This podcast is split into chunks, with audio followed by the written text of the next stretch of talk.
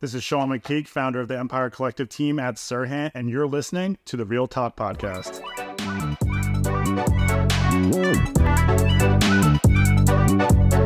And we're back. You know, we recorded almost, well, we recorded over 100 episodes on the Real Talk podcast. And I'm uh, pleased to say that, you know, some, some guests are special. Some guests come on two, three times, maybe four. This guest that I have here today is the second time he's appearing, and we are on the same topic again, year over year. It's a tradition on the Real Talk podcast. We talk about the year end wrap up of the good, the bad, the future, the present, and no one more insightful and has funny one liners and zingers than my guest today, Sean McPeak. Sean is the founder of the McPeak team at Serhant, and most recently, the Empire Collective, with his partners Jordan March and Alex Heydt. Sean and I met at Compass back in June of 2014, and we worked together for just four short years. Did you know that? We kept in touch four short years. Two of them at the Union Square office, Union Square West office, and two of them at the Fifth Avenue office down the street uh, 95th Avenue. It's no longer undisclosed because we are not there anymore. After he, after he moved to Halstead for just two and a half years, he then uh, joined Serhant as one of their founding agents. And uh, it's been a little over three and a half years, or three years and two months since uh, your inception into the brokerage world of Serhant. Sean offers a wealth of knowledge and experience uh, in our field, and he's here to offer his distinct viewpoints of our real estate market and the real estate world. Please follow Sean on Instagram at Sean underscore McPeak and his team at Empire Collective underscore to follow their journey. He Sean also does funny skits on Empire Collective website or on, on Instagram. Uh, my favorite one being the uh, the Men in Black in Real Estate with the uh, nebulizer. Uh, really awesome tool to let sellers and buyers forget what they said or what they thought of. Uh, but any event, Sean, welcome. Thanks, man. Good, to, great intro, man. Good to be back. Yeah, great, to, great to see you. Uh, Danielle, let's call the recruiters because he's he's not at Compass. We call the recruiters so he can you know get poached while he's also here. Yeah. yeah. Am I sure. gonna get Am I gonna get fact checked on last year's uh, predictions? Or does that work? Actually, no. I do not want to call out anyone's predictions from last year unless if it's like something that just like so uh, Nostradamus like and in in in. in uh, it's so like on point. Okay. but do you want to? You, if you want to recap some of the things you said last year, you can. I don't. I don't think there was anything that uh, salacious in there. No, I don't, I don't think, so. anything I, was too crazy. All right, so I will say Scott Hughes did say one major brokerage will go down in 2024. I don't think any major brokerages went down as much as they have gotten perhaps acquired. Right. Yeah, there's some mergers, right? Yeah. Triplemint Agency. Triplemint. Um, I don't think Triplemint was struggling that bad, but I think the merger made sense for everybody. Triplemint and uh, there's another one, LG Fairmont. Oh yeah. Well, they're here at Compass. They're the biggest. They're the biggest team at Compass now. Is that right? Yeah. they they're one team. The LG Fairmont agents are one team. Yeah, I think it's 65 agents. That's really interesting. I did not think that was going to happen, but it's an interesting random move. I mean, Bold got acquired. You know, Bold got acquired a long time ago, but like, like I don't know. That's not really. I wouldn't really consider them as one team. But in any event, let's jump into our topic for today. Let's do it. The wrap up of 2023 and 2024. Let's talk about 2023 first. Ying, game show music on.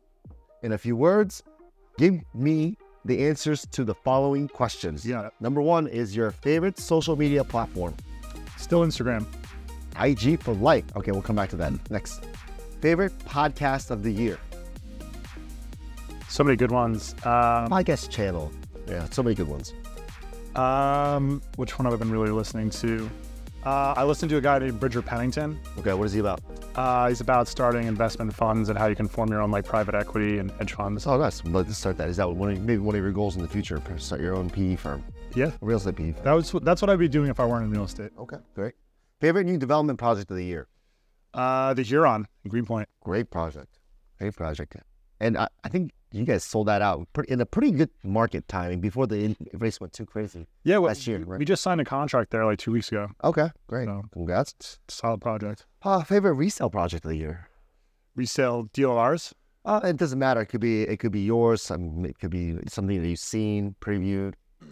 Uh, probably pre-war, post-war. There's no real. Uh, we just uh, we just closed on 62 Beach Street. You know, That's... biased because it's our listing, but it's expertly renovated. It was a bidding war. loft, 12 million. It's a loft, yeah, three thousand dollars a square foot for a non-amenitized building. So. Mm-hmm that kind of re uh, reset the market in Tribeca for that type of product. Sure. Okay. Way to set the tone. Congratulations. Would, would you say that is your favorite deal of the year as well? My favorite deal of the year, me personally, no, I, I would say uh, another Tribeca closing we had, 11 Vestry, was probably my favorite deal of the year. Okay. Well, what is that? Why why would would that make you your favorite? Um, it was just a challenging project um, for some overseas sellers, and um, you know we put a lot of work. It was the most viral uh, apartment downtown in uh, 2023. So even after six nine months on the market, we were able to get more content on it. and Got like 10 million views before we sold it. Wow. Fantastic. That's amazing. It was cool. Yeah. Okay, cool. Personal highlight of the year? Personal highlight of the year: uh, reforming my team, merging uh, the McPeak team, uh, creating the Empire Collective team um, at Serhant. Super exciting. Um, It's just kind of three of you now, right? Uh, we have we have five other agents Oh, on the okay. team. Oh. Uh, I'm going to be announcing everybody soon, but just kind of it's almost like switching companies, forming like a new brand and Sure. a team. So we're we're off to the races. We have a lot of listings, a lot of business already, just individually, and we're just looking to um, you know feature and build the careers of other you know uh, agents with like a lot of experience that you know maybe have been struggling to get the type of business they really want, and um, that's kind of the ethos of the whole thing. At this rate, we might be working for Sean McPeak one day. you never know. You never know. Okay. Uh, do, you, do you have a favorite trip of the year you've taken? Business or personal? Um, my favorite trip of the year. I haven't taken many trips this year. Uh, Ending. Uh, my annual You went to the Upper East Side probably, right? I w- yeah, I mean, Upper East Side is. I- I might have to, you know, pay taxes up there. Um, Did you go to Williamsburg on a Friday night? I did. I did go to Williamsburg on trip? five days. How's the trip? Uh, I'd, I'd say Sarasota. I do an annual uh, Thanksgiving trip to see my parents in Sarasota. oh, yeah. Um, so I go down there for a week, and they live on the water there. Huh? yeah, it's a Nice. nice like reset down. Photos are great. Yeah, yeah, it's one of the probably the best beach in the United States. Really? There, yeah. Bold Yeah, statement. You should check it out. Very, very, very low key, high, high quality uh, city. Okay. Have you been to Daniel?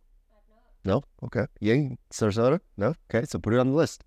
So as we wrap up, I know we all have our go-to places, right? I have Fairfax, New York, and the West Village. I mean, what, do you, what, what is your restaurant of the year so far? New spot. Well, it, it's an old spot that was uh, taken over by uh, new owners and management. It's called Short Stories on the Bowery. Okay. Short stories on the Bowery. Yeah, so How do you like it? it's phenomenal. You guys should check it out. Very intimate, high quality cocktails, really high quality food, ingredients, purveyors. It's uh, really done right. Is that why you do so well with the ladies? The dinner spot. So like you go and you know they do dinner until like 10 p.m. and then from like 10 p.m. to 2 a.m. they bring in like a DJ and like to a bar. it's like a bar party and it's it's super nice. It's not a huge space, so it's it's really cool. I'd like to get the feedback from our resident nightlife expert, Danielle Stout. Oh yeah, Have you heard of him? he's a big partier. Yeah. Oh, you never? Oh, I'm Oh, you surprised like you haven't heard of it. You like it a lot. She she They're doing a brunch soon. They'll be doing that soon. she uh, definitely knows her nightlife, so I, I'm surprised that she hasn't heard of it yet. So this is a this is a great plug for the location and also for our listeners. All right, so I want to switch gears and dive into our our main topic for the day. We're gonna talk about 2023 first before we go into 2024 and our predictions. Let's wrap it up. Eh, Everyone's got their own answers. There's really no right or wrong answers. Correct. You know, the, the main question for me is who are the biggest winners on our world of real estate? It could be in New York City, it could be domestic, it could be global. But the biggest winners in real estate in 2023, in your words, are who? to me, it's just the the multifamily owners who locked in low interest rates a few years ago and were able to turn over apartments and get you know record rents uh, back in April. Let's let's clarify, however, are these multifamily owners in Austin, Texas, or downtown Brooklyn, or who are we talking about? Are we talking about stabilized or rent controlled property owners? Um, I think I think free market owners in New York for a New York City answer, and then you know there's I think a lot of multifamily owners in like Florida and the Sun Belt initially. They're they're kind of going down now, but um, we're definitely like the big winners, the people that locked up rates and um, were able to like find new high paying tenants. I mean, there's some you know markets that the uh, you know the the the the, the rents you know have gone up So much. double. Yeah, So much, yeah. The, you see the memes online or or the TikToks or the Twitter posts of these millennials complaining about how they can't live. Yeah. And there's the rents are so high and they uh, can't afford groceries. Do you have any thoughts or responses or f- feelings from uh, these the the other side, right, the tenant side community? tenant. Um, what about? I mean, cut down on the avocado toast first. You never own a home. Uh, No, I mean, uh, no, it is a little out of control. I mean, supplies being constrained. Um, you know, I'd say you know the government has a lot to do with policy and how things are built and the you know the some of the environmental you know kind of regulations and and then just all the other red tape you have to get through and permitting you have to do um, to build right now causes it to be more expensive and it slows down the flow. And then there's not a lot of free market, um, you know, product coming on, and that's in you know in part you know helping prices you know kind of increase at unsustainable pace. That's right. There's a housing shortage.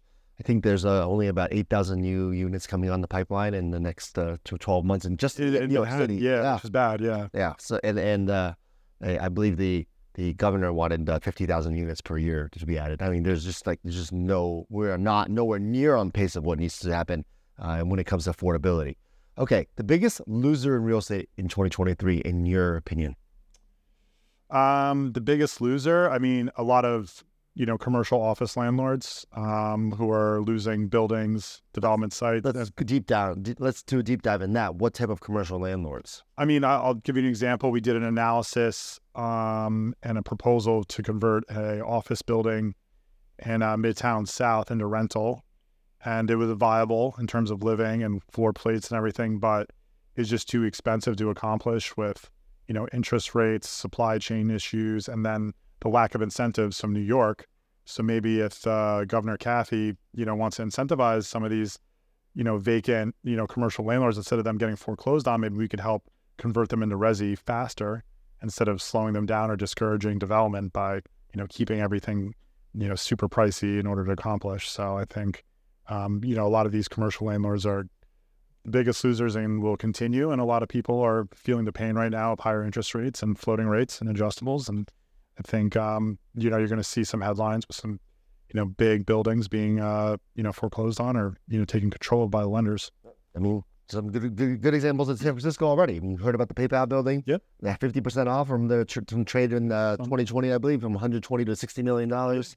It seems to be a lot going on right now on that side. That's already uh, taking shape of you know the the appraisals that would have to happen in the other comparable office buildings. Right. New York City maybe has not seen that yet. You're right, but it probably It might be coming. it's coming very soon. Okay.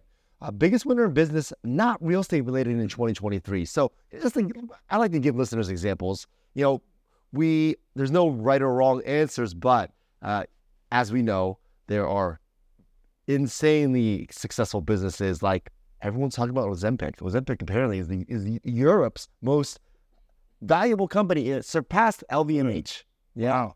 Those are the biggest winner in business in Europe. Uh, we're talking, you know, the Live World Cup. Yeah, I don't know if you follow. I don't Yeah. follow golf much, but you can literally buy the top golfers and get them away from the PGA. Yeah. And, and you know, what golfer is going to turn down a hundred million dollar guaranteed contract? Oh, it's more money than they'll ever be able to make. That's right. It's Smart if they take it. I also want to stay on sports and say one more. My my my recent favorite is Shohei Ohtani, the seven Oh. seven hundred million yeah. dollars contract with the LA Dodgers. They might make they might make that money back before he even takes a swing. you know, he's not even going to play next season. So what kind of, uh, you know, the, it's a gamble. Well, did you hear about the deferments? It's deferring sixty-eight million a year. That's right. That's right. crazy. It's two million. That's wild. That's Yeah. They're well, smart. I, I think he doesn't really. Does he need the money right now? No, he's, I think he's making more in Japan. And he's also a god in Japan, so he has sponsorships in Japan, and he's making more there. So That's a big deal. That's he's the biggest winner. He's the biggest winner. Give me your biggest winner in your opinion. Um, in business, uh, I'd say Nvidia, um, chip maker. Sure. It's very rare when you have a company that's reached maturity, that's already have, ha, you know, already generating billions of dollars in revenue to triple the revenue um, at such a late stage in the company's kind of existence. So that that was like one of the hottest stocks, one of the biggest companies because of data centers, AI, the demand for chips. So I'd say them. I'd Okay. say that that was the biggest winner in business. They're one of the one of the companies that's uh, keeping the S and P afloat right now, Yeah. right? Uh, along with the usual, so it's no longer the FAANG uh, stocks that keep the uh, the S and P afloat, but it's uh, the in, Nvidia and some of these other newer uh, companies that are in the AI business, including Amazon and Google and Uber. I think is another big one too. Okay, great. Not to s- go on a negative, but there are obviously losers every year whether they're in the comments on Instagram or in your Twitter feed Right. or or they're maybe in our business and our industry as well. Give me your biggest loser in 2023. I'll go with NAR, Okay. National Association Go of ahead. Realtors. Go ahead, dive in. Uh, you know, you have some big brokerages um, like Redfin, you know, trying to pull out of the organization.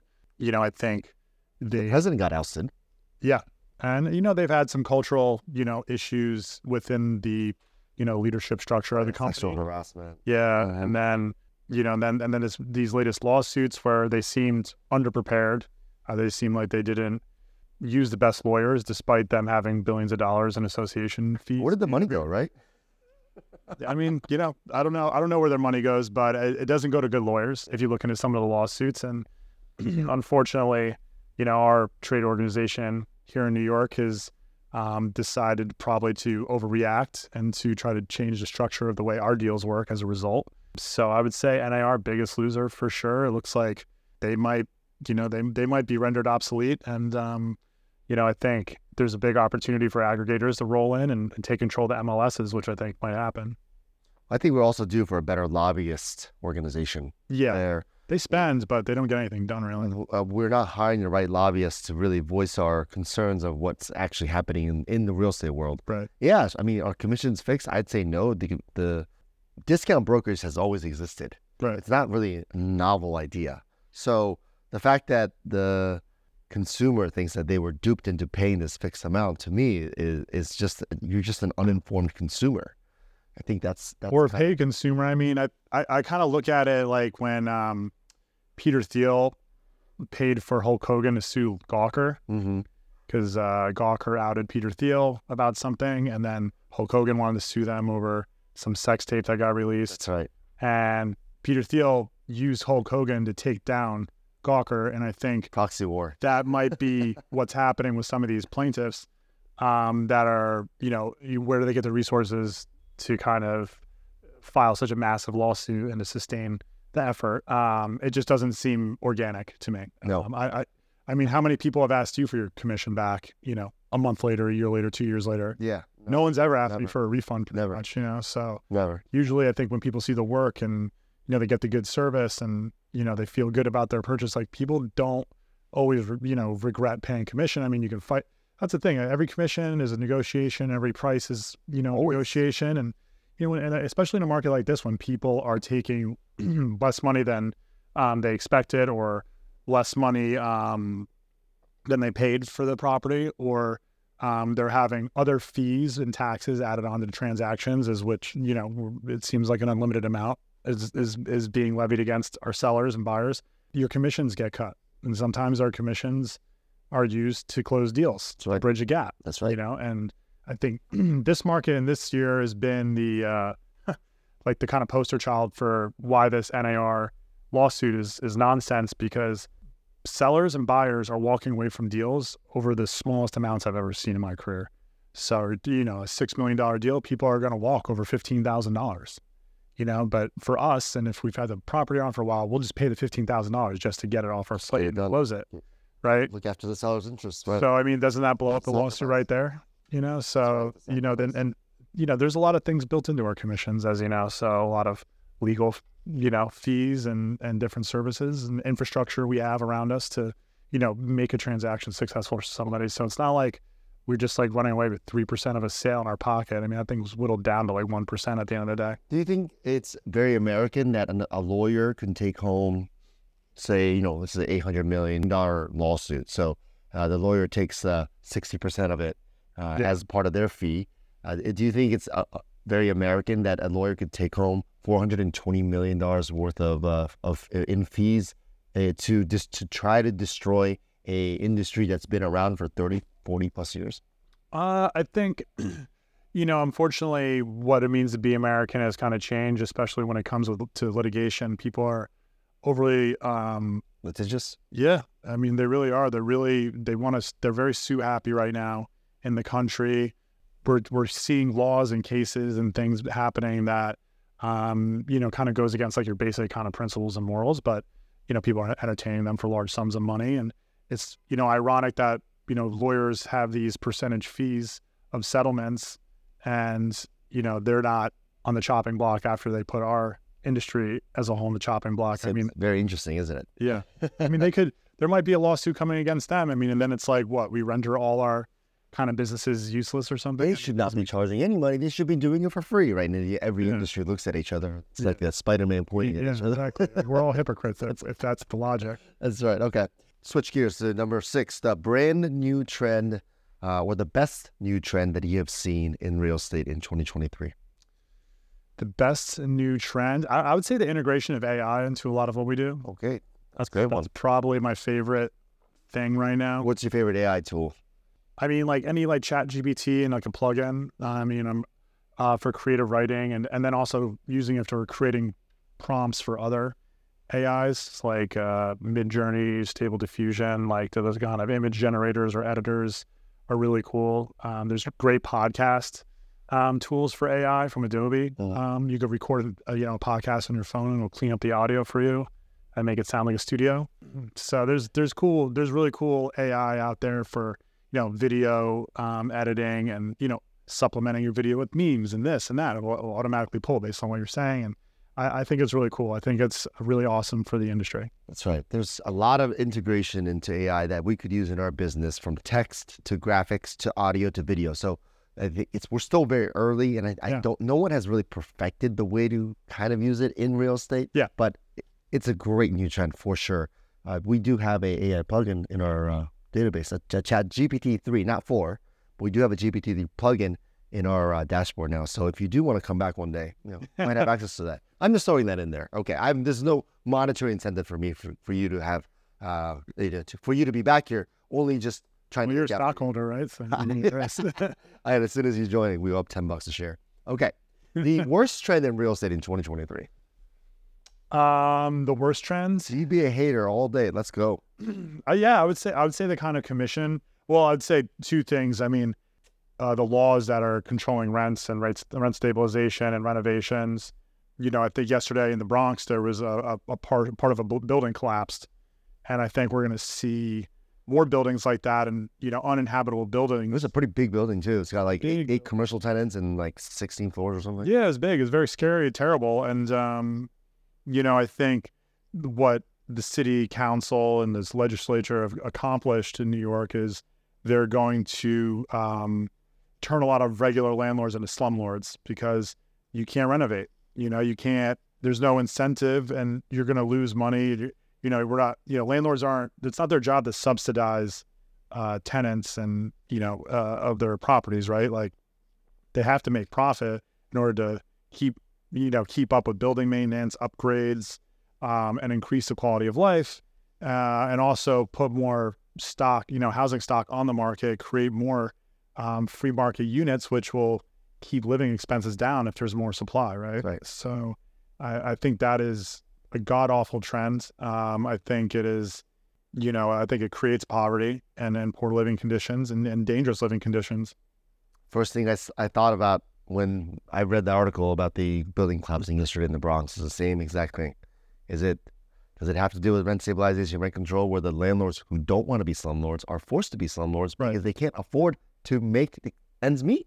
mm-hmm. Uh, it's it's really a uh, taking of government property. And for those that are interested in listening to more of that and have not yet, I listen. I suggest go back to a couple episodes with uh, Jay Martin of Chip NYC. I don't know if you follow Jay on Twitter or Mm. uh, if you know who he is, but he is, is an advocate for um, landlord rights, and he is a lobbyist and one and one of the main lobbyists to uh, not necessarily combat and Mm. eradicate rent control, rent stabilization, but make it so that the system makes sense, make it so that the math makes sense, make it so that the maximum rent is not fifty bucks an increase a year, and you have to do renovate, uh, you know, fifty thousand dollars worth of renovations to get the apartment up to date, and to recap the fifty dollar increase you know, it's going to take 17 years to get your money back. So, like the formula, when the math doesn't work, then yes, the apartments get taken away from the market. Yeah, and there's you know i think about big problem right now with all the rents and if you know tenants you know really want to be heard and get lower rents i mean they should um, voice their opinions about these laws and get them reversed because the you know we know about warehouse units all over the city That's right.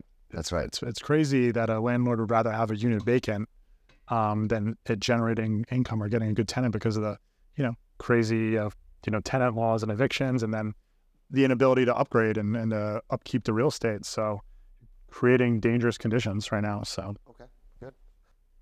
2024 season is upon us. Yeah. New year, lots of ambiguity, election year, potentially lower interest rates, mhm, a lot of development in AI. Yeah. The brokerage world with the NAR uh, lawsuit uh, is potentially shifting. I had a guest on that had that earlier that talked that had spoken about how the NAR lawsuit next year could potentially be an opportunity for companies like Berkshire Hathaway, us, Keller, whoever that has more money to Yeah. take and buy up the smaller brokerages because they can't afford to fight these lawsuits. Right. Right. They can't if they want to exist, they have to uh, they have to fight these losses somehow. And uh, it's an opportunity for larger brokerages to do more acquisitions. So, you know, a lot going on in 2024. Some good, some bad, ambiguity. Who knows? You might be, uh, you know, you might you might be really having one of the best years in 2024, which I hope you do. But uh, let's predict the biggest winner uh, in your eyes, in your view, in the real estate world in 2024. Um, I mean, I think developers that are going to be bringing on rare products are going to be in a good position, like high quality finishes um, coming on. I don't think there's going to be a ton of new devs coming on. Well, define rare. Outside of, I mean, high quality is an is a gift. Uh, I like one Highline. You know, I think that building's had a great year. mm-hmm. Um, and I think the developers are taking the long view from what I hear, um, that they're going to have the best finishes and, you know, the best materials and no one else is going to build like that in the next couple of years. Mm-hmm. So if people really want to live in a premium, you know, kind of designed uh, apartment, then they're going to have to pay. And I think that's going to benefit the developers, you know, who have, you know, new projects coming on the market or building something right now. Like we mentioned before, the record low, you know, building permits Sure. you know the units are going to be there's going to be such a low volume soon that I think people that are kind of kicking around, you know, inventory, you know, might benefit from the wait. I think I, I agree with you. You- Only eight thousand units are are planned planned as of now. So, you know, where where are the buyers going to go? There's just not enough inventory, and I think New York City gets about how many transactions a year? Like eleven thousand transactions a year, ten something just somewhere around there. Yeah. Mm. So, it really a finite number of transactions on the in the grand scheme of things. You know, to to please our our, our clients' goals. So yeah, Mm. that, that's uh, definitely an interesting perspective you have there. And then let's predict the biggest loser in real estate in 2024. I mean, I, I think NAR might end up being the biggest loser Mhm. again. I think there's, I think they're they're walking on a knife's edge right now, and um, you know, I think they could start losing control of MLSs potentially if other big brokerages start making public statements or start pulling out or not requiring their agents to be part of it. You know, I think there's going to be chaos. I mean, there are aggregators out there that I think might exploit it and start taking control of some of these MLSs and data sources directly from the uh, realtors and brokers. And um, yeah, I think I think NAR is going to be in for a rough ride if you know some people don't start stepping down or there's not a major restructure or there's not a new organization that kind of grows out of this whole thing. I mean, I think there is a need for a new national voice in you know the residential real estate industry. Who are the aggregators that you mentioned? Are we talking Zillow? Are we talking Realtor.com? I mean, there there are a lot of ag- Redfin. I think is an aggregator technically. I mean, I think you know Zillow's making moves. I mean, I think you, you you're seeing full court press um, on us in New York City, right? They just increased rental uh, fees to seven dollars a day That's right. for rentals. What was it before? It was six. I mean, it was at four. It was three, then four fifty, then went back down. Going out, going up. six, Yeah. Okay. So, um, you know, and I think you know that's, you know, they. I, I think the problem is with aggregators and even certain onlookers of the real estate industries. they look at the data, they look at a website, and they think that a real estate transaction is a linear kind of path to success, right? Like you go on Street Easy, you see this apartment sold for this much money, you just assume that you know some people just think they like came in and bought it with their Apple Pay and just swiped it, right? but like we all know that every single one of these transactions has their own story. Like there's a story behind it. There's a divorce, there's a death, there's a tax, there's a permit, there's a you know a hole in the ceiling, there's a flood. You know everybody, you know that like we would definitely work hard for you know what we earn. I mean I don't know any successful broker who's not like really a hard worker. I mean there's definitely things we can all be criticized for, but like not working hard is not really an option in this industry. It's like you can't just coast by or expect other people to do, you know, the thinking or the strategy work for you. So, um, yeah, I think that's that's kind of like my long answer. Okay. All right. It's going back to the seven dollars a day on Street Easy. It's a very interesting. If you know, we do studies, and you, you usually on aggregate, there's twenty to twenty five thousand listings uh, between Manhattan and Brooklyn, both Yeah. combined. And if if it's that many listings, they're earning about one hundred and seventy five thousand dollars a day. Pretty good. Easy, Pretty good money. money, That's easy money. easy money. I mean, I, I don't know if I if I get rentals from you know next. I did a lot of rentals this year because a lot of things didn't sell, but I think next year I I will I'll be pretty slow to start posting my rentals there. Um, I, I just think if we don't if we don't act as you know in unison, unfortunately, no one's organizing anything right now. Um, because effectively Zillow right now, in New York City and StreetEasy, they're all of our brokers, right? Because we're paying them fees, and then you know we have StreetEasy Premier or experts or whatever bringing buyers to our listing, so we're paying them half a commission effectively, and that or they're sending us sellers or buyers, and then we're paying twenty five to thirty five percent of that. So they're really like above our brokerage um, in that sense. So they they're all of our broker. They're effectively a monopolistic brokerage um, that's you know they provide a lot of value the research um, we used to get a lot more leads uh, now we have to pay for our own leads which you know i think is the fault of the leadership of the real estate industry mm-hmm. not, like NAR, not just nar because we don't really associate with NAR. yeah but i, I think it's the leg i think it's the legacy brokerages plus you know whatever's going on at REBNY but I know um, there's a lot of really good guys in REBNY, especially the government government affairs and stuff. But I mm-hmm. knew, do know there's a lot of red tape, a lot of bureaucracy, it's tough to get things done. They're literally 100 years old. And I just think that uh, there needs to be a shift. I mean, I, I, I actually think that Compass represents um, the needed shift in real estate, you know, a long time ago. And they can kind of continue to like leading the charge.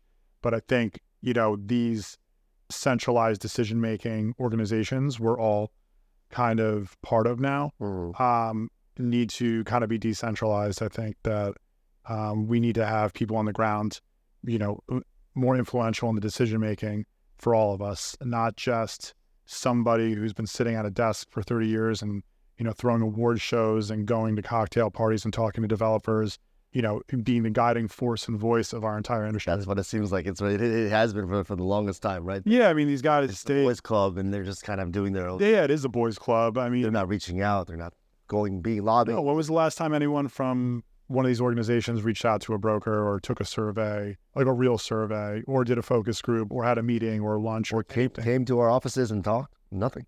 Nothing. Yeah. Right. And um, you know, but we have lawyers that come in all the time that teach us things. We have title people that are great that teach us things.